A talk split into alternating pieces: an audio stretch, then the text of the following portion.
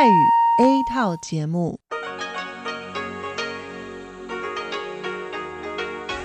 ที่นี่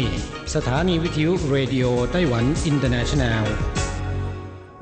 งขณะนี้ท่านกำลังอยู่กับรายการภาคภาษาไทยเรดิโอไต้หวันอินเตอร์เนชั่นแนลหรือ RTI ออกกระจายเสียงจากกรุงไทเปไต้หวันสาธารณรัฐจีนเป็นประจำทุกวันนะครับนอกจากรับฟังทางเครื่องรับวิทยุได้แล้วยังสามารถรับฟังรายการผ่านระบบออนไลน์ได้ที่ thai.rti.org.tw หรือที่ RTI Fanpage นะครับขอเชิญติดตามรับฟังรายการของเราได้ตั้งแต่บัดนี้เป็นต้นไป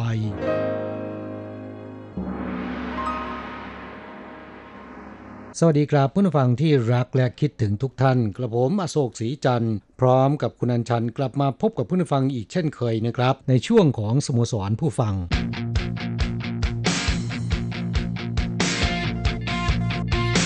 ข่าวเด่นประเด็นร้อน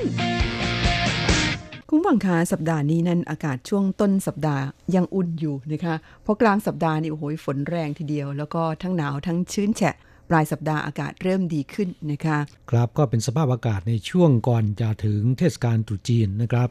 มักจะเป็นแบบนี้แหละค่ะสัปดาห์นี้ไต้หวันในส่วนของข่าวการเมืองนั้นค่อนข้างจะ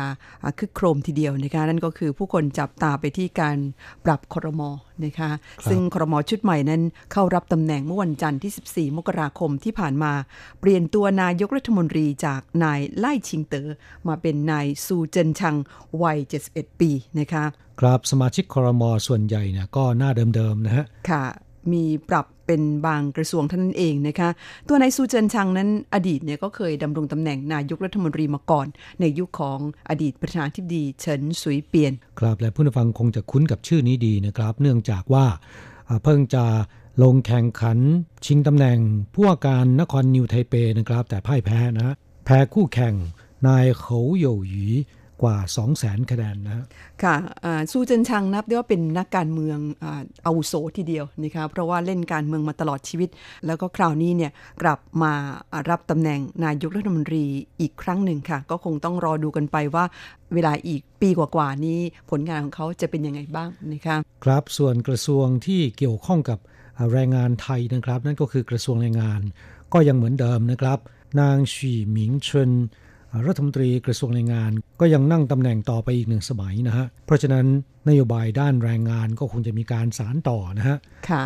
ในส่วนของรัฐมนตรีกระทรวงอื่นๆที่มีการปรับเปลี่ยนนั้นที่เด่นๆก็คือรัฐมนตรีศึกษาธิการนะคะแล้วก็รัฐมนตรีคมนาคมซึ่งรัฐมนตรีคมนาคมนั้นรัฐมนตรีคนใหม่เนี่ยคือนายลินเจียหลงอดีตผู้ว่าการนครไทจงที่แพ้การเลือกตั้งคราวนี้ถูกเรียกตัวมานั่งเก้าอี้รัฐมนตรีคมนาคมครับเข้ารับตำแหน่งวันแรกเนี่ยก็แจกอั่งเปาเลยนะฮะด้วยการประกาศเลยนะคะว่าวันหยุดยาวช่วงตรุษจีนปีนี้9วันเนี่ยช่วงกลางคืนนั้นเปิดให้ใช้ทางด่วนฟรีตั้งแต่เที่ยงคืนไปจนถึง 5:00 นนะคะซึ่งความจริงมาตรการเปิดให้ใช้ทางด่วนช่วงวันหยุดยาวเนี่ยมีการดำเนินการมาตั้งแต่ยุคของรัฐบาลจากพรรคก๊กมินตั๋งนะคะโดยหวังว่าจะกระจายปริมาณรถยนต์ส่วนหนึ่งนะคะโดยเฉพาะคนหนุ่มสาวหรือคนที่อยากจะประหยัดค่าใช้ทางด่วนไปใช้ทางด่วนในช่วงกลางคืนลดความแออัดการจราจรในช่วงกลางวันนะคะมาถึงยุคของประธานาธิบดีไช่อิงเหวินช่วงที่ขึ้นดำรงตำแหน่งมาประมาณ2ปีมานี้ปรากฏว่ายกเลิกมาตรการนี้ซะนะคะโดยรัฐมนตรีคมนาคมคนก่อนเนี่ยบอกว่าโอ้ยไม่สนับสนุนให้ขับรถกันกลางคืนเพราะว่ามันอันตรายนะคะเพราะฉะนั้นช่วงวันหยุดเนี่ยก็เก็บค่าใช้ทางด่วนกันตลอดนะคะไม่มีการยกเว้นครับและนี่ก็คงจะเป็นสาเหตุหนึ่งที่พรรครัฐบาลพ่ายแพ้การเลือกตั้งในครั้งนี้นะฮะขนาดนั้นเลย ซึ่งนี่ก็เป็นหงเปาซองแรกที่รัฐบาลชุดใหม่แจกให้กับประชาชนนะคะก็คือยกเว้นค่าทางด่วนในช่วงตรุษจีนปีนี้ที่ยาวนานถึง9วันตั้งแต่ช่วงเที่ยงคืนไปจนถึง 5:00 นของทุกวันค่ะครับช่วงนี้ก็ใกล้จะถึงตรุษจีนแล้วนะฮะเป็นบรรยากาศที่ค่อนข้างจะคึกคักสถานประกอบการต่างๆบริษัทห้างร้านก็จะมีการ จัดงานเลี้ยงขอบคุณพนักงานช่วงปลายปีนะครับหรือที่เรียกกันภาษาจีนว่าอวยหยานะคะงานเลี้ยงขอบคุณพนักงานช่วงปลายปีก่อนถึงตรุษจีนซึ่งช่วงนี้เนี่ยถือว่าเป็นช่วงที่พีคสุดๆนะคะคือประมาณ2สัปดาห์ก่อนตรุษจีนเนี่ยเขาก็มักจะจัดกันในช่วงนี้อย่างสถานีของเราก็จัดกันเมื่อวันศุกร์ที่ผ่านมานี่เองนะคะครับช่วงสโมสรผู้ฟังของเราในวันนี้อัดก่อนจะไปกินเลี้ยงนะเพราะฉะนั้นเราก็ภาวนาว่าภาคภาษาไทยของเรานะครับโดยเฉพาะคุณอัญชันกับผมเนี่ยปีนี้น่าจะโชคดีได้รับรางวัลใหญ่นะครับไม่แห้วเหมือนทุกปีที่ผ่านมานะค่ะรางวัลใหญ่ของสถานีเรานั้นเป็นอั่งเปานะคะ 30,000 เหรียญแหมดิฉันก็ฝันทุกปีว่าเมื่อไหร่จะได้เป็นเจ้าของอั่งเปาซองใหญ่นี้สักทีแต่ว่าก็แห้วมาทุกปีเลยนะคะงานฉลองก่อนตรุษจีนหรือว่างานเลี้ยงขอบคุณพนักงานอวยหยาเนี่ยนะคะดิฉันว่าไฮไลท์ของงานก็คือการจับรางวัลใหญ่นะคะบางบริษัทนั้นโอ้ยรางวัลเขาใหญ่จริงๆเป็นรถยนต์เป็นใบหุ้นนะคะโอ้โหหรือว่าเป็นเงินสดเป็นหลายๆหมื่นนะคะแต่ว่าของสถานีของเรานั้นจิ๊บๆก็แค่ 30,000 เหรียญค่ะแต่ละคนนี่เขามีเทคนิคนะคะว่าแหมทำยังไงถึงจะได้อั่งเปากันดิฉันไปฟังเพื่อนๆในสถานีบางคนก็บอกว่าต้องใส่ชุดชั้นในสีแดงแล้วจะโชคดีจะเฮงอะไรทำนองนี้คุณจะเรียนแบบตามหรือเปล่าก็ไม่เคยอะค่ะถึงไม่ได้ไม่แน่จะลองสักครั้งนะคะวิธีการหรือว่าเคล็ดลับหรือว่าเขาเรียกว่าคาถาอาคมทั้งหลายแหละที่งัดออกมาใช้กันเพื่อจะให้ตัวเองได้รางวัลใหญ่เนี่ยในไต้หวันก็มีหลากหลายรูปแบบที่ได้ยินบ่อยๆก็คือใส่ชุดชั้นในสีแดงนะคะหรือบางคนก็ไปบนศาลเจ้าบางคนก็ใช้วิธีอันนี้ค่อนข้างจะมีหลักการทางวิทยาศาสตร์นิดนึงอย่างเช่นบัตรหรือว่าหางตั๋วที่จะไปจับรางวัลนี่นะคะบางคนนี่โหยรอให้ชาวบ้านเขาใส่ลงกล่องไปหมดซะก่อนไปหย่อนเป็นคนสุดท้ายหวังว่าตัวเองจะได้รางวัลอยู่ข้างบนใช่ไหมค่ะหรือบางคนก็ใช้วิธีการพับหางตัวของตัวเองเนี่ยให้มันแปลกๆให้มันรู้สึกว่ามันเป็นรูปร่างในลักษณะของ 3D นะคะเวลาเขาจับเนี่ยจะได้คว้าถูกของตัวเองซะก่อนอะไรทำนองนี้ครับดูไปแล้วเนี่ยคนไต้หวันก็เหมือนคนไทยนะเดี๋ยวคนไทยสงสัยต้องไปเส้นไปบนบานเจ้าที่อะไรทำนองนี้นะคะแต่ว่าในช่วงสัปดาห์ที่ผ่านมาดิฉันไปเห็นข่าวหนึ่งว่าโอ้ยในคนนี้นี่มีเทคนิคแปลกๆนะคะเพื่อที่ตัวเองจะได้รางวัลใหญ่เป็นพนักงานของบริษัท TSMC บริษัทนี้รางวัลใหญ่ของเขาเนี่ยใหญ่จริงๆนะครับ เกิน10ล้านนะเป็นใบหุ้นบ้างเป็นรถยนต์บ้างนะคะเพราะฉะนั้นพนักงานของบริษัทเนี่ยแต่ละคนก็อยากได้รางวัลใหญ่ๆแต่ในคนนี้นี่ทีเด็ดจริงๆนะคะก่อนวันจัดงานเนี่ยเขาไปตัดผมแล้วก็พกรูปเฒ่าแก่หรือว่าประธานบริษัทคือคุณจังจงโหมนะคะซึ่งก็ได้ชื่อว่าเป็นเจ้าพ่อแห่งธุรกิจเซมิคอนดักเตอร์นะคะมีชื่อเสียงโด่งดังระดับโลกพกรูปประธานบริษัทไปด้วยไปถึงร้านตัดผมบอกช่างว่าตัดผมให้ผมแล้วก็ด้านหลังเนี่ยนะคะใช้แบตเตอรี่ทำให้เป็นรูปของเฒ่าแก่เลยนะคะให้หน้าตาแบบนี้ใส่แว่นด้วยนะคะแล้วก็ข้างๆเนี่ยสลักชื่อเป็นจังจงโหมลงไปด้วยครับก็คงจะต้องยกให้เป็นสุดยอดนักเลียแห่งปีนะ ชาวเน็ตเขาตั้งชื่อให้ในคนนี้ว่าจุ้ยเฉียงหมาพี่จริงเข้ากันเลยนะ ครับแต่ข่าวไม่ได้บอกว่าตกลงเนี่ยเขาได้รางวัลใหญ่หรือเปล่าแต่ดิฉันว่าถึงเขาไม่ได้รางวัลใหญ่เนี่ยสงสัยประธานบริษัทเนี่ยให้อั่งเปาต่างหากในฐานะที่โอ้โหเป็นสุดยอดแฟนคลับนะคะครับให้เป็นกำลังใจนะค่ะงานเลี้ยงต้องแจกโบนัสแล้วก็เงินรางวัลให้แก่พนักงานเพราะฉะนั้นพนักงานบัญชีของบริษัทหรือว่าเฒ่าแก่สำหรับธุรกิจขนาดกลางขนาดเล็กนะครับที่ไม่ใหญ่โตเท่าไหร่นักนะฮะอาจจะไปเบิกถอนเงินมาเป็นเงินรางวัลในงานเลี้ยงก็ได้นะฮะสัปดาห์ที่ผ่านมานี้ก็มีข่าวฮือฮาข่าวหนึ่งนะฮะมีเฒ่าแก่คนหนึ่งไปเบิกเงินจากธนาคารเบิกเงินสดทีเดียว10ล้านพนักงานธนาคารเนี่ยคิดว่านายคนนี้จะโดนแก๊งมิจฉาชีพหลอกลวงซะแล้วนะฮะค่ะคือเห็นว่ามีพิรุธเพราะเบิกเงินคราวเดียวมากจนเกินไปในไต้หวันนั้นเขามีระบบหนึ่งนะคะว่าเจ้าหน้าที่ของพนักงานธนาคารหากเห็นว่ามีใครมาเบิกเงินค่อนข้างมากแล้วก็น่าสงสัยว่าอาจจะถูกหลอกลวงต้มตุนเนี่ยให้แจ้งตำรวจทันทีนะคะปรากฏว่าพนักงานธนาคารที่ทำหน้าที่ให้เบิกถอนเงินรายนี้ก็หวังดีค่ะโทรไปแจ้งตำรวจว่าเนี่ยมีคนมาเบิกเงิน10ล้านรีบมาเร็วๆนะคะครับเมื่อตำรวจมาถึงสอบถามแล้วโอละพ่อลูกค้าคนนี้เป็นเฒ่าแก่ เบิกเงินเพื่อไปเป็นรางวัลในงานเลี้ยงขอบคุณพนักงานนั่นเองนะค่ะแล้วก็ส่วนหนึ่งเป็นค่าใช้จ่าย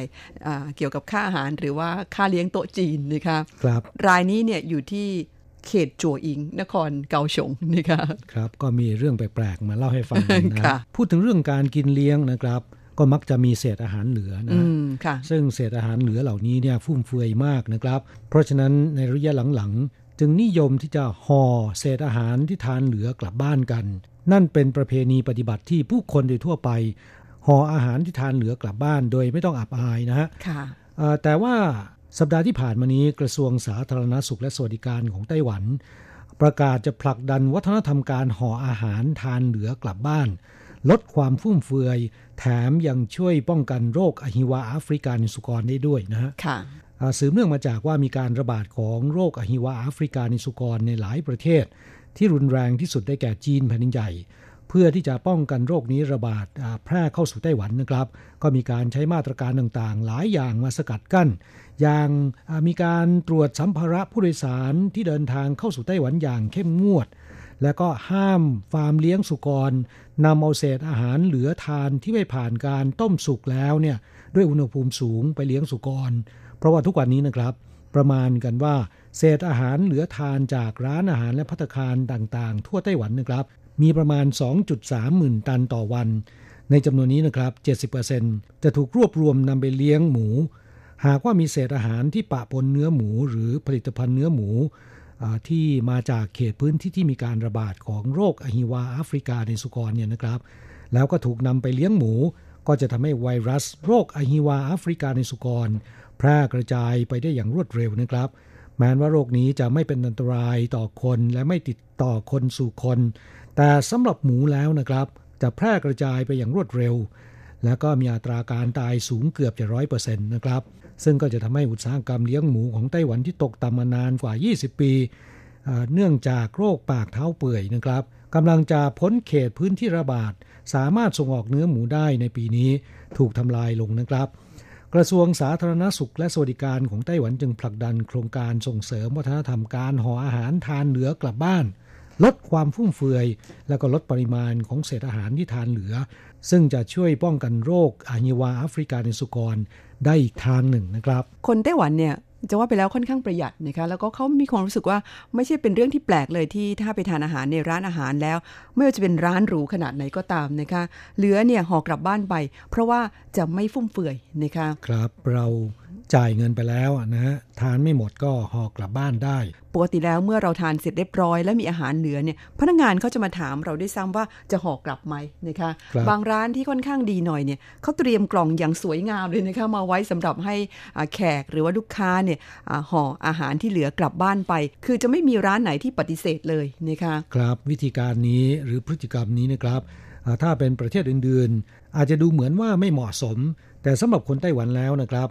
มีวัฒนธรรมห่ออาหารเหลือทานกลับบ้านได้โดยไม่ต้องอับอายไม่ต้องเขินนะครับและยังถือว่าเป็นการประหยัดอาหารอนุรักษ์สิ่งแวดล้อมโลกได้ด้วยนะฮะคือเจ้าของร้านอาหารเขาก็ส่งเสริมให้เราห่อกลับบ้านไปนะครับครับในไต้หวันเวลาไปทานอาหารตามร้านลูกค้าก็มักจะสั่งอาหารมาทานในปริมาณมากเกินรับประทานนะครับโดยเฉพาะตามงานเลี้ยงต่างๆก็ทำให้เกิดความฟุ่มเฟือยจึงเกิดวัฒนธรรมห่ออาหารเหลือทานกลับบ้านกันซึ่งร้านอาหารหรือว่าภัตตาคารนะครับก็จะช่วยใส่กล่องยางหรูนะครับดูไม่ออกว่าเป็นอาหารเหลือทานนะฮะสภาพการเช่นนี้ก็ทำให้ร้านอาหารต่างๆจำนวนไม่น้อยนะครับในปัจจุบันมักจะปิดประกาศเลยว่าขอให้สั่งอาหารแต่พอทาน อย่าสั่งมากเกินไปหากเหลือเนี่ยเรียกบริการห่อกลับได้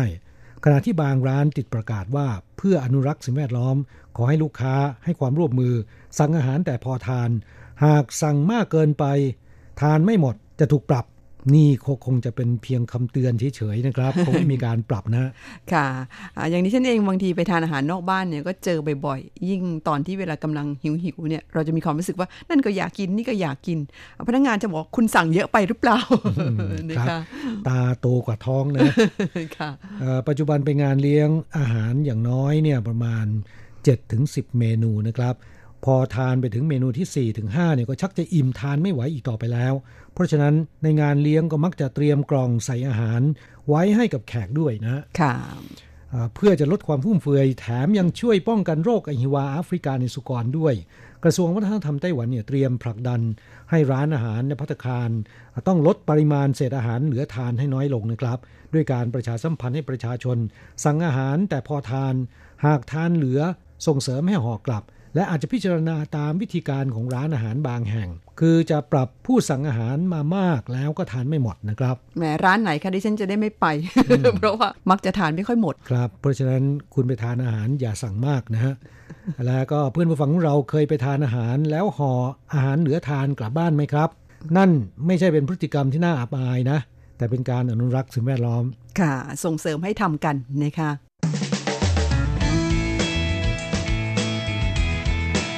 คลายความทุกข์ปันความสุขครับช่วงนี้มาตอบจดหมายนะครับลำดับแรกนั้นเป็นจดหมายจากผู้ฟังที่เมืองไทยก่อนฉบับแรกในวันนี้เป็นจดหมายของคุณสมศักดิ์คณิตปัญญาเจริญค่ะผู้ฟังจากที่อำเภอเมืองจังหวัดขอนแก่นคุณสมศักดิ์ส่งใบรายงานผลการรับฟังเข้าสู่รายการมานะคะแล้วก็มีคำถามแนบมาด้วยดูจากผลการรับฟังที่จังหวัดขอนแก่นแล้วรับฟังได้ค่อนข้างชัดเจนดีนะคะที่คลื่นความถี่9625คุณสมศักดิ์แจ้งเข้าสู่รายการมาว่าได้รับนิตยสารไต้หวันพโนรามาเป็นที่เรียบร้อยแล้วนะคะรวมทั้งโปสการ์ดของทางสถานีนะคะซึ่งเป็นรูปภาพอาหารกล่องสำหรับผู้โดยสารบนรถไฟคุณสมศักดิ์บอกว่ามีความสนใจเกี่ยวกับเรื่องของเกาะหลานอยู่เป็นอย่างมากจึงมีคำถามเกี่ยวกับเกาะหลานอยู่แห่งนี้อยากให้นำมาตอบออกอากาศด้วยนะคะคำถามแรกก็คือเกาะหลานอยู่เนี่ยอยู่ห่างจากเกาะไต้หวันประมาณกี่กิโลเมตรแล้วก็เกาะหลานอยู่อยู่ในความปกครองของไถตงเซียนหรือว่าผิงตงเซียนครับ3เกาะหลานอยู่มีพื้นที่ประมาณกี่ตารางกิโลเมตรแหมก็ด้วยคำถามที่คุณส่งเข้ามานั้นดิฉันก็ไปค้นหาคำตอบมาให้เป็นที่เรียบร้อยแล้วนะคะครับปรากฏว่าคุณสมศักดิ์เนี่ยนะครับถามได้อย่างเป็นมืออาชีพมากเกาะหลานอยู่เนี่ยนะคะมีชื่อภาษาอังกฤษว่า Orchid Island นะคะครับหรือเกาะกล้วยไม้นะฮะค่ะมีชื่อภาษาตาอู้ด้วยนะครับเพราะว่าบนเกาะแห่งนี้นั้นเป็นที่อยู่ของชนพื้นเมืองเผ่าตาอู้ครับพูดถึงชนเผ่าตาอู้แล้วเนี่ยนะครับผมก็นึกภาพออกทันทีเลยนะชุดประจำเผ่าตาอู้เนี่ยโดยเฉพาะผู้ชายนะครับน่ารักมากนะ ดิฉันเห็นแล้วนึกภาพสมัยเด็กๆตอนที่อยู่ชนบทเนี่ยเคยเห็นผู้ชายในชนบทเวลาเข้าไปหว่านแหนะคะก็จะใส่ผ้าขาวม้าแล้วก็ผูกไว้ข้างหลัง ลักษณะคล้ายๆกันนะคะแต่ว่าผ้าของชนเผ่าตาอูนั้นผืนเล็กกว่าด้วยซ้ำแถมมีสีขาวอีกต่างหากครับหากคุณสมศักดิ์มีโอกาสมาเที่ยวเนี่ยจะลองสวมใส่ดูก็น่าจะดีนะค่ะแต่ก็เป็นเอกลักษณ์ของชนเผ่านี้นะคะเกาะหลานอีชื่อในภาษาตาอูนั้นมีชื่อว่าพอนโซโนเทานะคะแปลว่าเกาะแห่งมนุษย์นะคะครับที่บอกว่าเทาตัวสุดท้ายเนี่ยน่าจะแปลว่าเต่านั่นแหละครับน่าจะประมาณนั้นนะคะเป็นภาษาตาอู่แล้วก็เกาะแห่งนี้เนี่ยตามประวัติมีมายาวนานถึงกว่าพันปีนะคะแล้วก็ชนเผ่าตาอู่ที่อาศัยอยู่บนหมู่เกาะแห่งนี้ก็มีภาษาเป็นของตนเองเขาบอกว่าเป็นภาษาที่เรียกกันว่าตระกูลภาษาออสโตรนีเชียนนะคะซึ่งเป็นตระกูลภาษาที่กระจัดกระจายอยู่ตามหมู่เกาะทั่วไปในภูมิภาคเอเชียตะวันออกเฉียงใต้แล้วก็มหาสมุทรแปซิฟิกสำหรับเกาะหลานอยู่ที่คุณสมศักดิ์ถามว่าแล้วอยู่ห่างจากเกาะไต้หวันประมาณกี่กิโลเมตรนะคะถ้าวัดจากริมชายฝั่งทะเลที่ท่าเรือฟู่กังของเมืองไถตงเนี่ยห่างออกไป90กิโลเมตรนะคะครับก็ไม่ถึงกับไกลเท่าไหร่นะนั่งเรือเนี่ยใช้เวลาประมาณ2ชั่วโมงครึ่งเป็นเกาะที่อยู่ในฟากฝั่งตะวันตกของมหาสมุทรแปซิฟิกนะคะมีพื้นที่ทั้งหมดเนี่ย 48.3892 ตารางกิโลเมตรแหมดิฉันเช็คมาอย่างละเอียดเลยทีเดียวนะคะส่วนประชากรบนเกาะแห่งนี้นั้นณสิ้นเดือนกรกฎาคม 2561 มีทั้งหมด 5,082 คนครับก็เป็นเกาะไม่ใหญ่นะครับแต่ขณะเดียวกันก็ไม่ถึงกับเล็กมากจนเกินไปนะครับเป็นสถานที่ท่องเที่ยวที่สวยงามมากนะฮะหลานหยี่เนี่ยคำว่าหลานแปลว่ากล้วยไม้นะครับหยี่แปลว่าเกาะอยู่ในเขตปกครองของเมืองไถตงนะครับอยู่ทางภาคตะวันออกของเกาะไต้หวันอยู่กลางมหาสมุทรแปซิฟิกนะครับห่างจากไถตงออกไปประมาณ90กิโลเมตรเกาะแห่งนี้เนี่ยถ้าจะไปเที่ยวต้องไปช่วงฤดูร้อนนะครับเพราะถ้าไปในฤดูหนาวเนี่ยหนาวมากเลยทีเดียวนะครับอย่างไรก็ตามในฤดูร้อนก็ต้องระมัดระวังในเรื่องของ พายุไต้ฝุ่นเช่นกันนะครับค่ะคนที่ไปเที่ยวเกาะหลานอู่นั้นกิจกรรมยอดนิยมก็คือไปดำน้ำดูปะการังนะคะแล้วก็ดูฝูงปลาใต้ทะเลเพราะว่าระบบนิเวศทางทะเลรอบๆเกาะหลานอู่นั้นยังคงสมบูรณ์มากนะคะเขาบอกว่าถ้าคุณดำน้ำลึกไม่เป็นเนี่ยดำน้ำตื้นแบบที่ไม่ต้องแบกถังออกซิเจนก็ดูได้สวยงามเหมือนกันนะคะอย่างดิฉันเองเวลาไปดำน้ำนี่ดำได้แค่แบบตื้น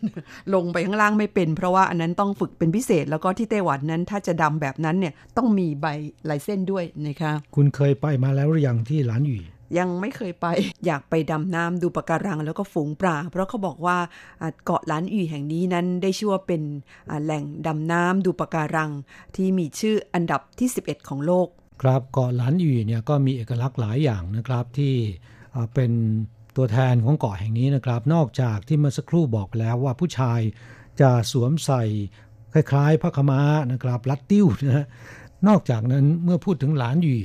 ผู้คนส่วนใหญ่ก็จะนึกภาพไปถึงอีกอย่างหนึ่งนั่นก็คือเรือของชนเผ่าตาอู้ที่พวกเขาสร้างขึ้นเองนะครับเรียกว่าพิงปั่นโจวนะฮะคือหมายถึงว่าเอาแผ่นไม้หลายๆแผ่นมาประดิษฐ์ประต่อกันกลายเป็นเรือนะครับคล้ายเป็นเรือแคนูของเผ่าตาอู้นะฮะค่ะเรือพินปั่นโจเนี่ยนะคะสวยงามทีเดียวเนื่องจากว่าเขามีการวาดลวดลายของชนเผ่านี้ลงไปที่บริเวณหัวเรือแล้วก็ท้ายเรือนะคะซึ่งทำเป็นโค้งๆขึ้นไปถ้าหากว่าเพื่อนฟังได้เห็นภาพเนี่ยจะมีความรู้สึกเช่นเดียวกับดิฉันว่ามันไม่น่าจะเอาไปเล่นในทะเลเลยนะครับเพราะมันสวยเกินไปแล้วก็อีกอย่างนึงที่เป็นสัญลักษณ์ของเกาะหลานอู่ก็คือเฟยหยูนะคะหรือว่าปลาบินซึ่งเป็นปลาที่พบเห็นในบริเวณนั้นเท่านั้นแล้วก็ชนเผ่าตาอู้เนี่ยเขาจะจับมาเป็นอาหารนะคะนักท่องเที่ยวที่ไปเที่ยวยังเกาะแห่งนี้นั้นก็จะมีโอกาสได้ชิมปลาบินนี้กันครับโดยทั่วไปแล้วก็จะจับปลานี้มาแล้วก็นำไปหมักจากนั้นนะครับแต่ไม่ตากแห้งนะฮะเพราะฉะนั้นไปที่เกาะหลานอู่เนี่ยก็จะเห็นปลาบินตากแห้งเต็มไปหมดแล้วนะค่ะเนื่องจากว่าปลาบินนั้นมันไม่ได้มีตลอดทั้งปีนะคะเพราะฉะนั้นเมื่อเขาจับได้เยอะๆเนี่ยก็จะนำมาตากแห้งแล้วก็เก็บเอาไว้กินในช่วงที่จับปลานี้ไม่ได้นะคะครับเอาไว้คุณอัญชันไปเที่ยวในรอบหน้านะครับถ้ามีโอกาสนะอย่าลืมนำเอาปลาบินกลับมาให้ทานด้วยนะคงต้องพกมาแน่นอนเพราะว่าอร่อยจริงๆดิฉันเคยทานแล้วนะคะแต่ว่าไม่ได้ไปทานบนเกาะหลานอู่ทานที่เมืองไถตงเขาก็มีขายเหมือนกันนะคะเพราะว่าไถตรงนั้นก็จับปลาบินได้เหมือนกันในฤดูปลาบินเพียงแต่ว่าอาจจะไม่มากพอมีขายเหมือนกันแล้วก็รสชาติดิฉันว่าคนไทยน่าจะชอบครับที่เรียกว่าปลาบินเนี่ยมันบินได้จริงๆใช่ไหมฮะมันมีปีกอะครับสำหรับจดหมายของคุณสมศักดิ์หากว่าวันนี้รับฟังรายการอยู่ก็น่าจะสามารถไขข้อข้องใจของคุณได้แล้วเกี่ยวกับเรื่องของเกาะหลานอู่เล่าอย่างละเอียดพอสมควรเลยครับเนี่ยครับแม้นจะไม่เหมือนกับไปเที่ยวด้วยตนเองนะครับแต่อย่างน้อยเนี่ยก็คงจะทำให้นึกภาพของหลานอู่ได้ดีมากยิ่งขึ้นนะครับจดหมายของผู้ฟังท่านต่อไปครับคุณเรวดีจากที่ประเทศไทยนะครับคุณเรวดีโกนะฮะเขียนจดหมายเข้าสู่รายการฉบับนี้นะครับก็อวยพรก็ขออวยพรช่วงวันคริสต์มาสและก็เทศกาลปีใหม่ให้กับรายการของเรานะครับบอกว่าเนื่องในโอกาสวันคริสต์มาสและปีใหม่ที่ใกล้จะมาถึงก็ขออวยพรให้ทุกคนใน RTI มีสุขภาพร่างกายแข็งแรงมีความสุขตลอดไปแล้วก็มีพลังมากๆเพื่อที่จะนำสิ่งดีๆมาเสนอกับผู้ฟังรวมถึงสมาชิก RTI ทุกคนก็ขอให้มีความสุขมากๆนะครับขอบพระคุณเป็นอย่างยิ่งครับก็ขอให้ผู้ฟังของเราทุกท่านนะครับจงมีความสุขนอกจากนั้นที่สำคัญนะครับอยากจะให้ทุกคนมีสุขภาพร่างกายที่สมบูรณ์แข็งแรงตลอดปี2562นี้นะครับค่ะดิฉันยังเชื่อคำคมของไทยนะคะว่าความไม่มีโรคเป็นลาภอันประเสริฐนะคะยิ่งพออายุมากขึ้นเนี่ย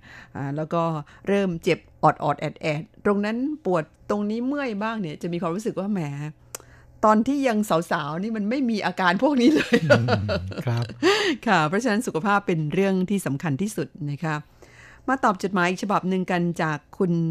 เมสันเอี่ยมศรีนะคะก็เป็นเพื่อนฟังในรายการที่อยู่ในไต้หวันนี่เองคุณเมสันรับฟังรายการมานานแล้วก็สม่ำเสมอนะคะพร้อมทั้งมีจดหมายเข้ามาให้กำลังใจผู้จัดอยู่เป็นประจำต้องขอบคุณเป็นอย่างมากเลยนะคะจดหมายฉบับนี้เป็นอีเมลเมื่อวันที่25เดือนธันวาคมวันคริสต์มาสพอดีนะคะคุณเมสันเขียนมาบอกว่าสวัสดีครับอาจารย์คุณอัญชันและสวัสดีเพื่อนผู้ฟังที่รักทุกท่าน เดือนสุดท้ายของปี2561ก็ค่อยๆผ่านไปศักราชใหม่2562ใกล้เข้ามาและเดือนนี้เป็นเดือนสุดท้ายของปีก็มีการโยกย้ายวันหยุดแล้วก็สับเปลี่ยนวันหยุดวันทำงานคือวันเสาร์ที่22กลายเป็นวันทำงานปกติแทนวันที่31ซึ่งจะกำหนดให้เป็นวันหยุดต่อเนื่องกัน4วันในช่วงปีใหม่หวังว่าวันหยุดยาวในวันขึ้นปีใหม่นี้อากาศจะเป็นใจนะครับเมื่อวันพุธพฤหัสศุกร์ที่ผ่านมาฝนตกอากาศมืดครึ้มแต่ก็ไม่ถึงกับหนาวมากอุณหภูมิอยู่ที่ 18-19-20 องศาและวันเสาร์ที่15เดือนธันวาคมนั้นผมตระเวนหาร้านซ่อมโทรศัพท์ของ ASUS จนต้องถาม Google ครับมีหลายที่ผมเลือกใกล้สถานีซื่อหลินเพราะว่ากะว่าเสร็จธุระแล้วไปต่อที่ซื่อหลินกวนตีปรากฏว่าไปเจอครับแต่ไม่มีหน้าร้านอยู่บนชั้น3ของตัวอาคารซื่อหลินชีหนงคุยหาจนเมื่อยดันเป็นร้านซ่อมคอมซะนี่โปรแกรมที่วางไว้ต้องเปลี่ยนเลยไม่ได้เข้าไปงานเทศกาลดอกเบญจมาศครับแต่วันนั้นคนเยอะมากและช่วงเที่ยงอากาศค่อนข้างร้อนครับผมนั่งรถไฟต้องบอกว่ายืนครับจากไทเปไปเถาหยวนคนแน่นมากเพราะเป็นวันก่อนวันสุดท้ายของงานเทศกาลเบญจมาศอากาศก็ดีด้วยหลังจากครึ้มฟ้าครึ้มฝนมาหลายวันมาพูดถึงเรื่องเว็บไซต์ใหม่ของ RTI บ้างครับตั้งแต่เว็บไซต์ใหม่ออกมาแรกๆเข้าไปฟังค่อนข้างยุ่งยากคงเพราะไม่คุ้นแต่หลังจากนั้นก็คุ้นเคยมากขึ้นถูกปรับปรุงจนดีขึ้นและง่ายขึ้นในการเข้ารับฟังคือพอเข้าไปหน้า RTI ก็มีแถบสีดำลางๆอยู่ด้านล่างมีคำว่าฟัง RTI และมีวงกลมสีแดงมีจุดสามเหลี่ยมสีขาวด้านซ้ายมือเพียงแต่ก็ฟังเต็มรายการได้สะดวกกว่าเมื่อตอนเปลี่ยนแปลงแรกๆเยอะเลยครับและฟังย้อนหลังได้ดีกว่าเก่าแต่ยังมีข้อที่ต้องปรับปรุงอีกบางส่วนเช่นมีการตัดบ่อยๆ5นาทีตัด10นาทีตัด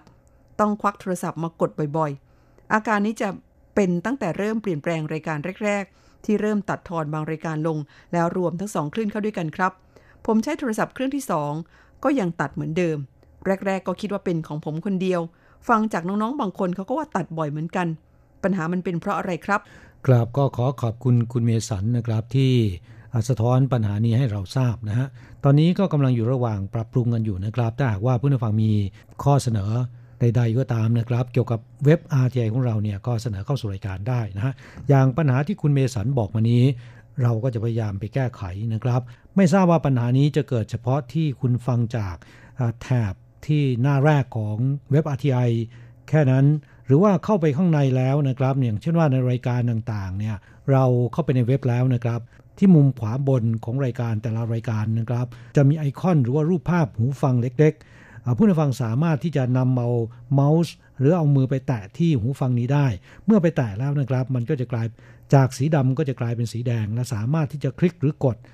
จากนั้นก็ฟังรายการได้ไม่ทราบว่าฟังจากรายการแต่ละท่อนแต่ละชุดนะครับจะมีปัญหาเหมือนอย่างที่ฟังจากหน้าแรกหรือเปล่านะครับหากเป็นไปได้เนี่ยก็ขอความกรุณาคุณเมสันช่วยฟังแล้วก็แจ้งให้เราทราบด้วยนะฮะถ้าเกิดว่ามีปัญหาอย่างเดียวกันเนี่ยก็น่าจะมาจากที่แหล่งที่มาของสัญญาณนะฮะซึ่งเราจะได้ให้ฝ่ายที่รับผิดชอบเนี่ยดำเนินการแก้ไขปรับปรุงต่อไปค่ะผู้ฟังท่านอื่นก็เหมือนกันนะคะหากพบปัญหาจาก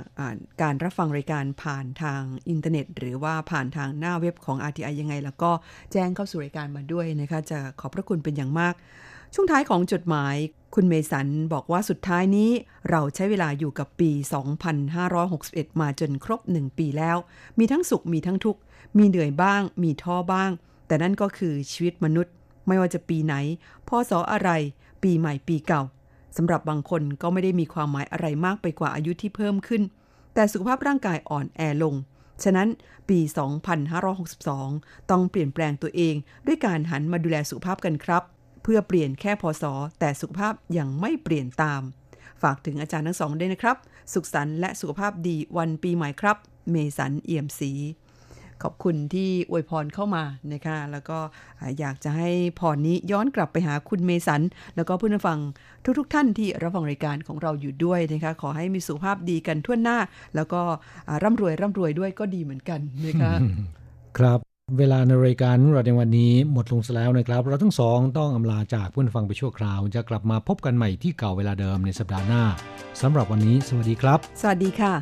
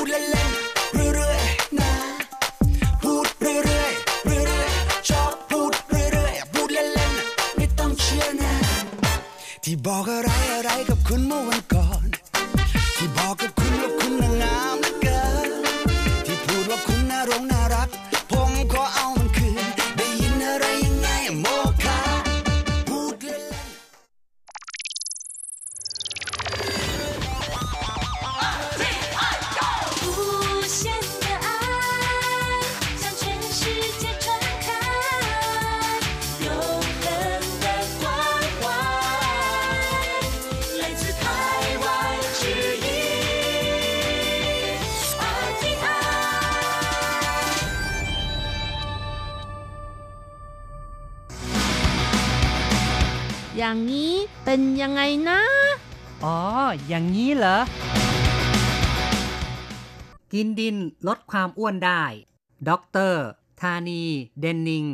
แห่งมหาวิทยาลัย South Australia วิจัยพบว่าหนูที่กินดินบางชนิดลดความอ้วนได้มากกว่าหนูที่กินยาลดความอ้วน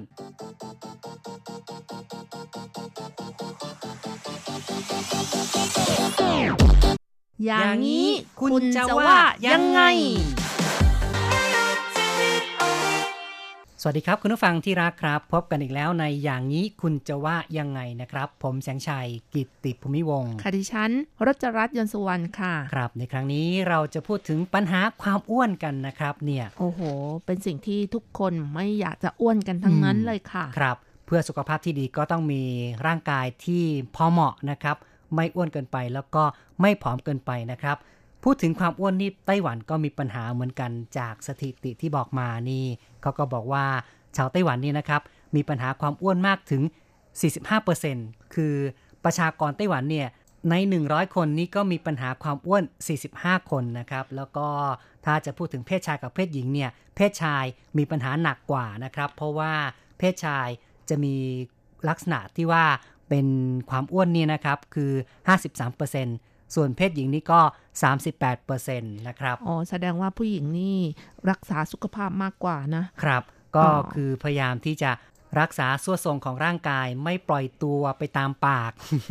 ไม่ได้อยากกินจนมากเกินไปนะครับค่ะแต่ว่าจากสถิติทั่วโลกนะคะก็คือทั้งโลกนี้ก็มีคนที่เป็นโรคความอ้วนอยู่ประมาณ700ล้านคนนะก็ถือว่าสูงเหมือนกันค่ะใช่จากประชากรทั่วโลกตอนนี้มีอยู่ประมาณ6,000 ถึง 7,000 ล้านคนมั้งประมาณนี้นะครับก็นับว่าประมาณ 10% ทีเดียวนะครับที่มีปัญหาความอ้วนกันอยู่นะครับในส่วนของการที่จะให้คำจำกัดความว่าอ้วนหรือไม่เนี่ยเขาก็เดี๋ยวนี้เขาชอบพูดกันด้วย BMI นะครับแล้วคำว่า BMI นี่คืออะไรกันแน่คะ BMI ก็ย่อมาจาก Body Mass Index นะครับก็เป็นดัชนีมวลของร่างกายนะครับซึ่งถ้าตามมาตรฐานนี่ก็คือต้องอยู่ในระดับ24นะครับถือว่าพอดีถ้าเกินจาก24นี่ก็เริ่มมีปัญหานะครับ30นี่อ้วนระดับกลาง35ขึ้นไปก็อ้วนระดับมากแล้วแสงชัยนี่ก็อู้กระซิบนะอยู่ระดับ30ของรัชรัตน์นี่ไม่ถึง30แต่ว่าเกิน24นะคะก็อยู่ในระดับที่ใกล้จะอ้วนเหมือนกันค่ะก็พยายามออกกำลังกายอยู่เกือบทุกวันนะคะครับก็ระมัดระวังกันหน่อยกันละกันแต่บางคนเขาก็บอกว่าจริงๆอ้วนไปหน่อยถ้าเกิดว่าแข็งแรงแล้วก็กระฉับกระเฉงอยู่ก็ไม่ถือว่ามีปัญหาอะไรนะครับค่ะแต่ก็อย่าพึ่งไว้วางใจเท่าไหร่นะคะใช่ค่ะเพราะว่าอายุยิ่งมากนี่เมตาบอลิซึมก็คือการดูดซึมต่างๆเนี่ยมันจะน้อยลงทำให้การเผาผลาญก็น้อยลงด้วยค่ะครับเอาละครับก็มาฟังข่าวสังคมกันก่อนนะครับและเดี๋ยวมาคุยกันต่อครับ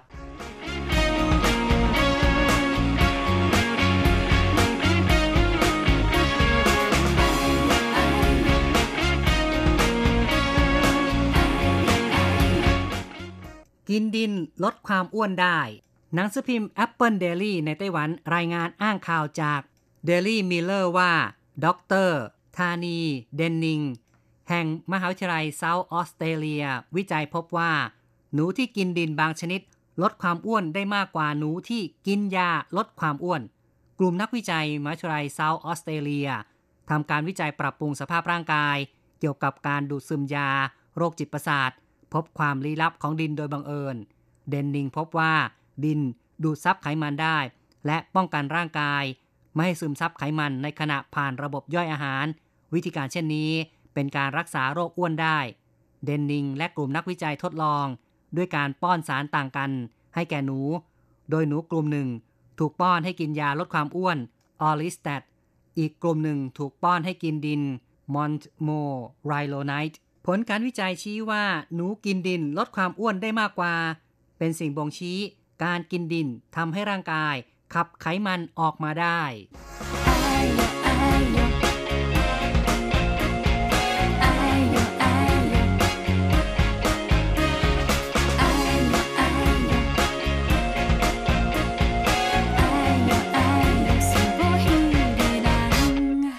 กินดินลดความอ้วนได้คุณรจราสนใจไหมเอ่ยอุ้ยไม่เอาค่ะน่ากลัวจังเลย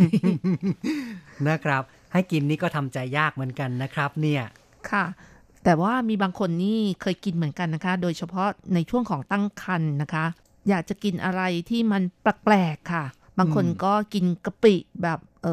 สดๆเลยนะคะเนาะบางคนอาจจะเป็นอาการแพ้ท้องที่ต้องกินอาหารแปลกๆก็มีเหมือนกันที่คงจะต้องกินดินแก้แพ้ท้องกันนะครับแต่จริงๆนี่กินถ่านมีคนกินนะในไต้หวันนี่ก็ชอบมากเลยนะอันนี้ถ่านนี่ถือว่ามีประโยชน์กับร่างกายค่ะเพราะว่าอย่างคนที่กินสารพิษเข้าไปหรือว่ายาฆ่าแมลงเข้าไปนะคะวิธีการที่จะให้ถ่ายออกมาก็กินถ่านเข้าไปด้วยค่ะครับก็จะช่วยในการดูดซับแล้วก็ถ่ายออกมาได้เหมือนกันนะครับแล้วในไต้หวันในปัจจุบันนะคะก็มีการเผาถ่านมาจากไม้ไผ่นะคะแล้วก็เอามาทำเป็นอาหารเป็นส่วนประกอบของอาหารมากมายเลยไม่ว่าจะเป็นบะหมี่หรือว่าข้าวผสมลงไปนะคะหรือว่าเอามาทำในซาลาเปาในหมั่นโถนะครับขนมต่างๆมีเยอะเลยนะคะใช่จะมีถ่านเป็นส่วนผสมมากถ่านจริงๆก็ไม่ได้กินอย่างเดียวได้เอามาใช้ในการกำจัดกลิ่นนะอย่างเส้นใยบางอย่างเขาก็ใส่ถ่านลงไปด้วยนะครับเพื่อช่วยในเรื่องของการขจัดกลิ่นโดยเฉพาะใส่เข้าไปในถุงเท้าเป็นส่วนผสมของเส้นใยที่เอามาถักทอถุงเท้านะครับก็จะใส่ถ่านเข้าไปด้วยหรือว่าสิ่งทออื่นๆอย่างเช่นเสื้อผ้าก็มีเหมือนกันค่ะก็เป็นการดับกลิ่นค่ะใช่แหมพูดไปพูดมาก็โยงไปสักยาวๆแล้วจากของกินกลายเป็นของใช้ค่ะนะครับเอาละครับเรามาฟังความเห็นจากเพื่อนๆดีกว่าว่ามองเรื่องนี้กันอย่างไรนะครับมาเริ่มจากทางโทรศัพท์กันเลยครับฟังคุณเมย์จากยังเหมยนะครับ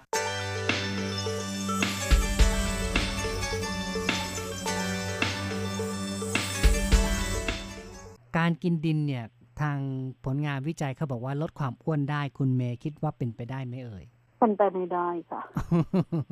เป็นไปไม่ได้เหรอโอเคไม่ได้นะจริงๆนี่ก็คือกินดินแล้วก็อิ่มๆไม่หิวก็คงจะทำให้ลดความอ้วนได้มั้งไม่เชื่อเลยเหรอไม่ดินกินไม่ได้ดินสกปรกนะครับแต่บางทีคนโบราณนี่เขาก็ใช้ดินเป็นบางที่ก็เป็นอาหารบางที่ก็เป็นยาเนี่ยคิดว่าน่าจะเป็นไปได้ไหมครับว่าดินก็สามารถใช้เป็นยาได้คิดว่ามันเป็นการถ้าสมมุติมันจะมีประเภทพวกสุดโต่งนะคะที่คิดอะไรแปลกๆอะไรแบบเนี้ยก็เป็นไปได้มีโอกาสเป็นไปได้แต่ถ้าคนธรรมดาคิดว่าคงไม่อ่ะคงไม่มีใครอยากกินดินเนาะนะครับใช่ค่ะใช่ไหมครับนอกจากว่าคนที่เขาอาจจะเพี้ยนๆหน่อยอะไรอย่างเงี้ยแล้วพูดถึงการลดความอ้วนนี่คุณเมย์คิดว่าน่าจะทำอย่างไรบ้างครับลดความอ้วนเหรอคะจริงๆมันก็ง่ายนะคะแต่มันก็ทำยากค่ะ เคยมีปัญหาเรื่องความอ้วนไหมเอ่ยก็มีอยู่ค่ะทุกวันนี้ก็จะพยายามทานอาหารที่เหมาะสมเช่นลดประเภทพวกทอดของพวกทอดแล้วก็ดื่มน้ำผลไม้เยอะๆนะคะแล้วก็ช่วงเย็นเป็นไปได้ก็พยายามควบคุมเรื่องของอาหารบวกกับออกกำลังกายเงี้ยค่ะมันก็จะลดได้จริงๆเพียงแต่ว่าเราไม่มีความสม่ำเสมอแค่นั้นเองอยู่ที่การอยู่ที่ใจทั้งนั้นค่ะครับใจโอเคลดได้แน่นอนค่ะใช่ก็คือควบคุมอาหารแล้วก็ออกกำลังกายนะโดยหลักการนะครับใช่ค่ะโดยเฉพาะเรื่องของการควบคุมอาหารก็จะค่อนข้างที่จะเปอร์เซ็นต์สูงเพราะว่าออกกำประมาณถ้าการควบคุมอาหารสำเร็จนะคะประมาณสักมันเขาวิจัยมาแล้วประมาณหลาย70-80% แค่การออกกำลังกายแค่ไม่กี่เปอร์เซ็นต์เพียงแต่ว่าการออกกำลังกายก็ทำให้เราหน้าเด็กลงอะไรอย่างนี้นะครับถ้าออกกำลังกายทุกวันวันละ1 ชั่วโมงเคยอ่านของพี่ซิโก้เกียรติศักดิ์เขาออกทุกวันหน้าก็เด็กมากอายุเขาก็ประมาณก็พยายามอยู่ค่ะทำได้ไหม1 ชั่วโมงวันละ1 ชั่วโมงเนี่ยทำมาได้เกือบบัตรทิพย์เผอิญว่าติดปีใหม่ก็เลยหยุดไปอีกแล้วเดี๋ยวก็คงเริ่มพรุ่งนี้ใหม่อีกรอบหนึ่งปกตินี่ออกกำลังกายทำอย่างไรบ้างครับวิ่งหรือว่าวิ่งเป็นหลักนะวิ่งรอบสนามเด็กเล่นนั่นเลยอ๋อนะครับก็เรียกว่าวิ่งทำให้กระชุ่มกระชวยได้มากขึ้นด้วยเนาะนะครับก็คิดว่า นอกจากจะลดความอ้วนแล้วก็ทำให้กระปี้กระเป๋าดีขึ้นด้วยนะครับใช่ค่ะถูกต้องค่ะครับก็ขอบคุณมากเลยที่แสดงความเห็นนะครับค่ะเช่นกันค่ะขอบพระคุณนะคะ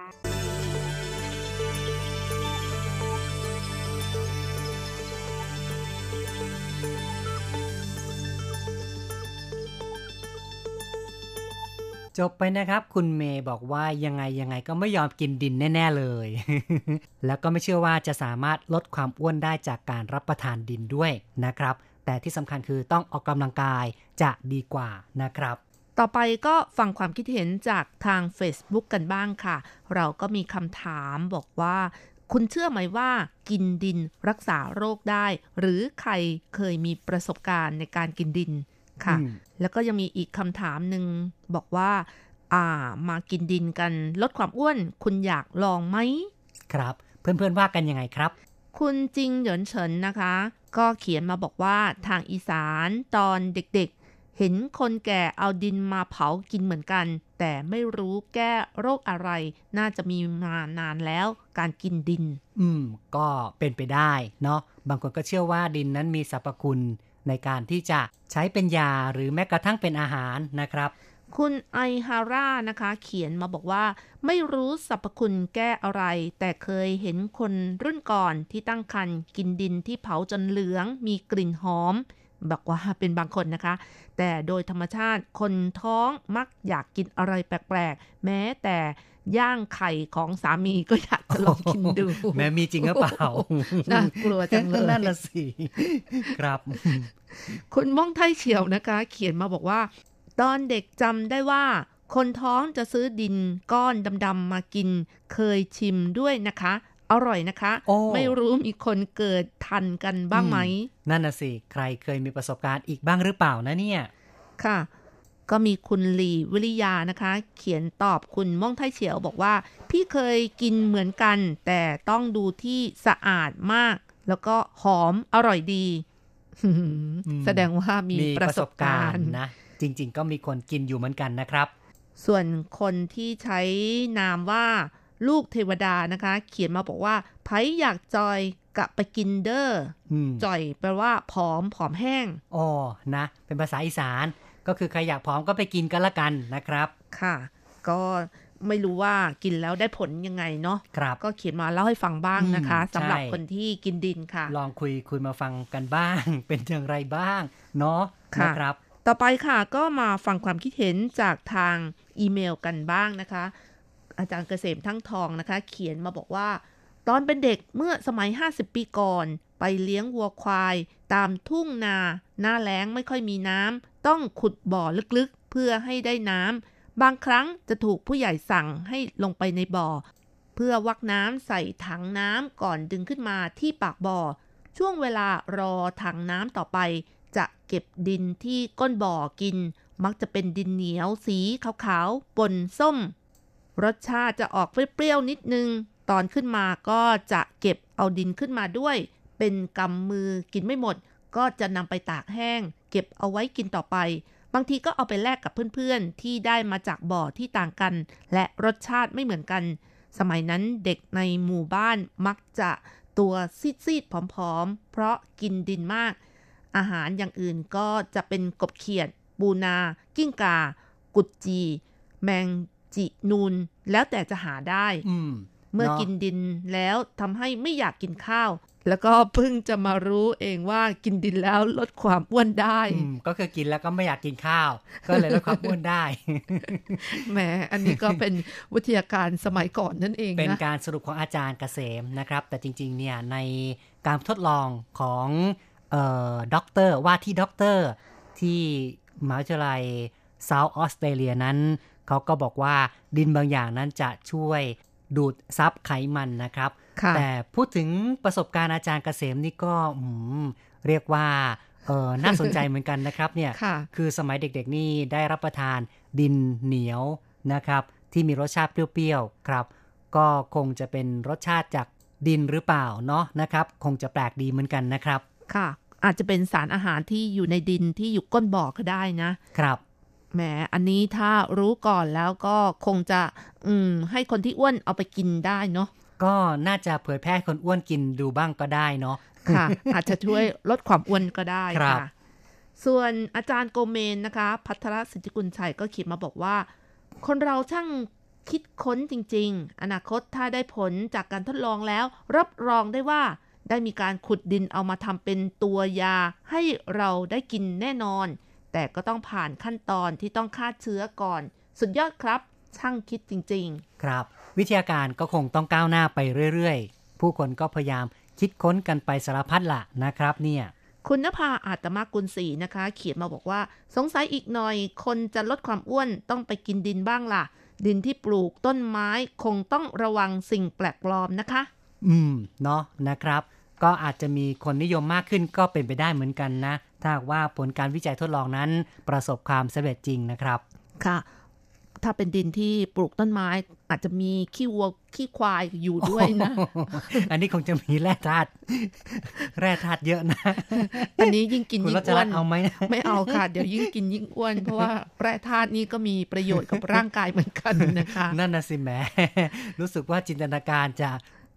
กว้างไกลฟุ้งเกินไปแล้วมั้งเนี่ยค่ะคุณเรวดีข่าวนะคะเขียนมาบอกว่า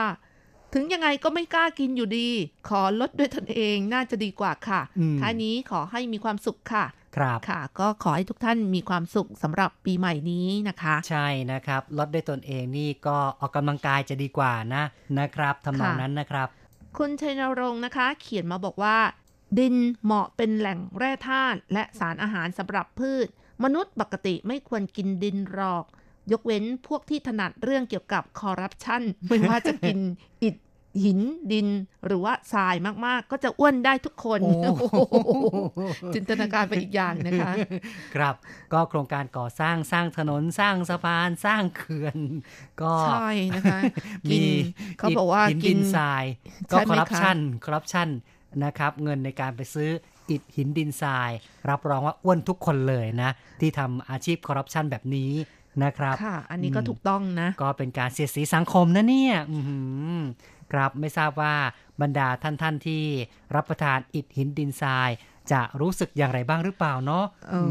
อ้วนแล้วนี่มีปัญหานะคะ เพราะว่าทำให้สุขภาพไม่ดีค่ะครับความเป็นจริงแล้วความอ้วนนี้ก็น่ากลัวนะคะสำหรับคนที่อ้วนมากๆนี่ก็ทำให้เกิดโรคภัยไข้เจ็บได้มากเลยโดยเฉพาะอย่างยิ่งอาจจะเป็นโรคเบาหวานหัวใจความดันตามมาเยอะแยะเลยนะคะใช่นะครับความอ้วนจะนำมาซึ่งปัญหาต่างๆปัญหาสุขภาพนะครับปัญหาการเดินการเหินและที่แน่ๆคนอ้วนนี่รับรองว่าใครๆก็บอกว่ารูปทรงนั้นขี้เหร่นะไม่น่าดูเลยนะครับค่ะเพราะฉะนั้นนะคะก็ต้องระมัดระวังในเรื่องของการรับประทานอาหารค่ะแต่บางคนเนี่ยมันก็หลีกเลี่ยงไม่ได้จริงๆนะคะบางทีในเรื่องของฮอร์โมนร่างกายที่ผิดปกติทำให้อ้วนกินยาแล้วก็ควบคุมไม่ได้หรือว่าลดความอ้วนแล้วก็ยังอ้วนอยู่หรือว่าออกกำลังกายแล้วก็ยังอ้วนอยู่นะคะสำหรับบุคคลเหล่านี้นี่น่าสงสารจริงๆเลยค่ะเป็นประเภทที่ว่าเกิดมาเพื่ออ้วนจริงๆเลยนะครับไม่ว่าจะพยายามลดอย่างไรอดอย่างไรก็ไม่สามารถที่จะควบคุมน้ำหนักของร่างกายได้ยังคงอ้วนเอาล่ะนะครับบางคนนี่นะครับคือตั้งน้ำหนักตั้ง 2-300 กิโลเนี่ยนะครับจะขึ้นรถก็ขึ้นไม่ได้นะครับเดินก็หอบ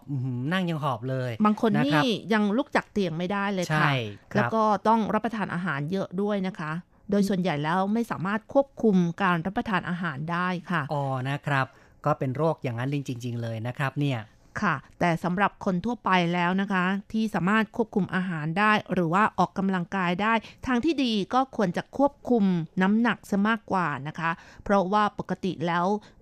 ก็ต้องคำนวณว่าเรากินเข้าไปเท่าไหร่ออกมาเท่าไหร่ก็คือเผาผ่านไปเท่าไหร่นั่นเองนะคะก็ต้องคำนวณแคลอรี่นะครับของที่เรารับประทานเข้าไปนะครับแล้วก็ต้องรู้ว่าแต่ละวันนั้นเราใช้พลังงานเท่าไหร่กินให้สมดุลนะครับก็จะสามารถรักษาร่างกายให้อยู่ในสภาพที่เหมาะสมได้นะครับสำหรับการควบคุมอาหารโดยทั่วไปอาจจะลดปริมาณของคาร์โบไฮเดรตประเภทแป้งหรือว่าส่วนประกอบที่มีน้ำตาลนะคะแล้วก็รับประทานอาหารที่มี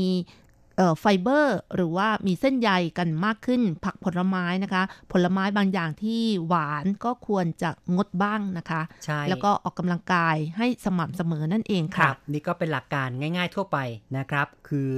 ลดประเภทแป้งกับน้ำตาลนะครับแล้วก็สามารถจะรับประทานประเภทอื่นประเภทผักต่างๆหรือประเภทที่เป็นโปรตีนที่จำเป็นนะครับนอกจากนี้นะคะคนที่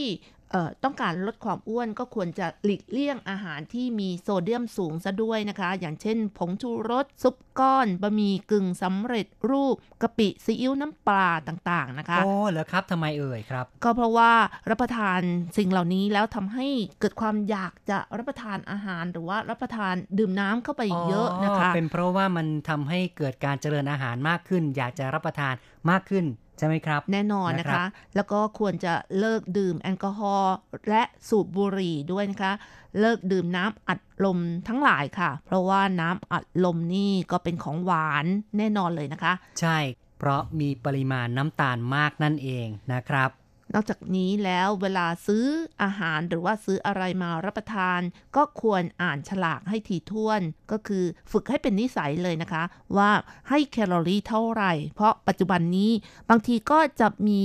เรื่องของ Clean Label อยู่นะคะก็คืออาหารเพื่อสุขภาพนั่นเองนะคะคือในไต้หวันก็เริ่มมีการส่งเสริมฉลากที่เรียกว่า Clean Label ถ้ามีฉลากแบบนี้ก็จะรู้ว่าเป็นของประเภท low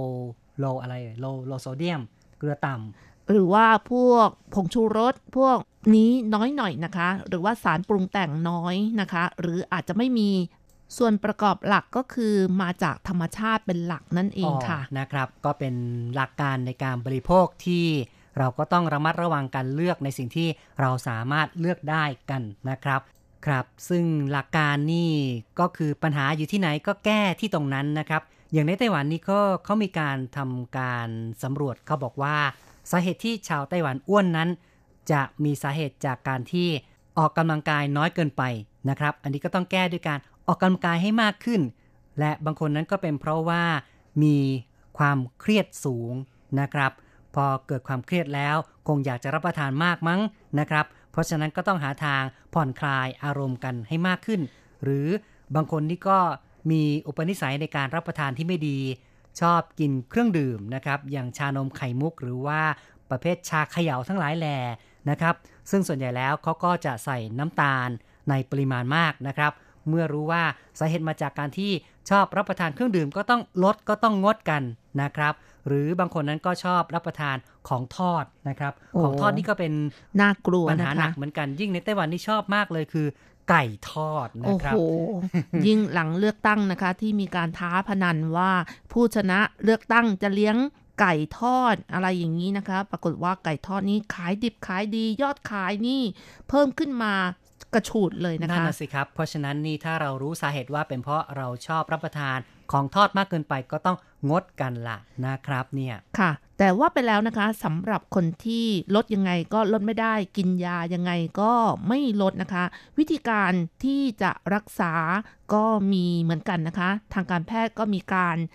ใช้วิธีการผ่าตัดกระเพาะอาหารนั่นเองก็เพื่อลดน้ำหนักค่ะสำหรับคนที่มีโรคภัยไข้เจ็บที่ไม่สามารถรักษาได้นะคะในปัจจุบันนะคะก็มีการใช้วิธีการผ่าตัดลดขนาดของกระเพาะอาหารและลดการดูดซึมของอาหารเพื่อให้ร่างกายนำไขมันส่วนเกินสลายไปเป็นพลังงานปัจจุบันการผ่าตัดจึงเป็นวิธีที่ได้ผลระยะยาวนั่นเองค่ะสำหรับผู้ป่วยที่เป็นโรคอ้วนที่ไม่สามารถลดน้ำหนักได้ด้วยการคุมอาหารทานยาอย่างที่บอกแล้วค่ะก็เป็นทางเลือกนะครับซึ่งนอกเหนือจากที่ข่าวสังคมที่เราได้พูดกันในวันนี้คือการวิจัยกินดินเพื่อลดความอ้วนแล้วก็เชื่อว่ามีอีกหลายวิธีเลยและก็มีข่าวเหมือนกันนะครับบางที่นี่เขาก็ใช้แผ่นไมโครชิปเนี่ยนะครับฝังเข้าไปในร่างกายแผ่นไมโครชิปนี้จะทำให้เรารู้สึกว่ามีความอิ่มอยู่ตลอดเวลาก็ไม่ต้องรับประทานอาหารนี่ก็เป็นเรื่องของทีมวิจัยอีกส่วนหนึ่งนะครับที่เขาก็ได้มีการวิจัยค้นคว้ากันอยู่ในเวลานี้แต่อย่างไรก็ตามนะคะในเรื่องของการฝังชิปก็ยังอยู่ในขั้นของการทดลองในหนูอยู่นะคะเขาก็บอกว่าทดลองในหนูแล้ว ก็ลดความอ้วนได้ถึง 38% ค่ะแหมสงสารหนูจริงๆเลยเนาะในกรณีของนักวิจัยที่ South Australia มหาวิทยาลัย South Australia ก็ใช้หนูนะครับในกรณีนี้ที่บอกว่าใช้แผ่นชิปนี่ก็เป็นของมหาวิทยาลัย Wisconsin นะครับในสหรัฐก็ใช้หนูนะครับก็ถือว่าหนูนั้นเสียสละนะครับก็หวังว่าการทดลองนั้นจะประสบผลสำเร็จแล้วก็มนุษย์นั้นก็คงจะสามารถแก้ไขปัญหาความอ้วนกันได้เอาละครับในครั้งนี้เราได้พูดคุยกันมาพอสมควรแล้วเวลาก็ใกล้จะหมดลงนะครับในช่วงท้ายเรามาฟังเพลงเพราะๆกันสักเพลงหนึ่งครับค่ะมาเพลงเพราะๆที่ชื่อว่านี้กันวอจิ้วกันคุณกล้าฉันก็กล้านะคะจากการขับร้องของหลี่จาเว่ยค่ะครับสำหรับในวันนี้คณะผู้จัดทำรายการทุกคนผมแสงชัยกิตติภูมิวงศ์ดิฉันรัชรัตน์ยนต์สุวรรณก็ต้องขออำลาไปชั่วคราวก่อนแล้วอย่าลืมกลับมาพบกันใหม่ในครั้งต่อไปสำหรับวันนี้สวัสดีค่ะสวัสดีครับ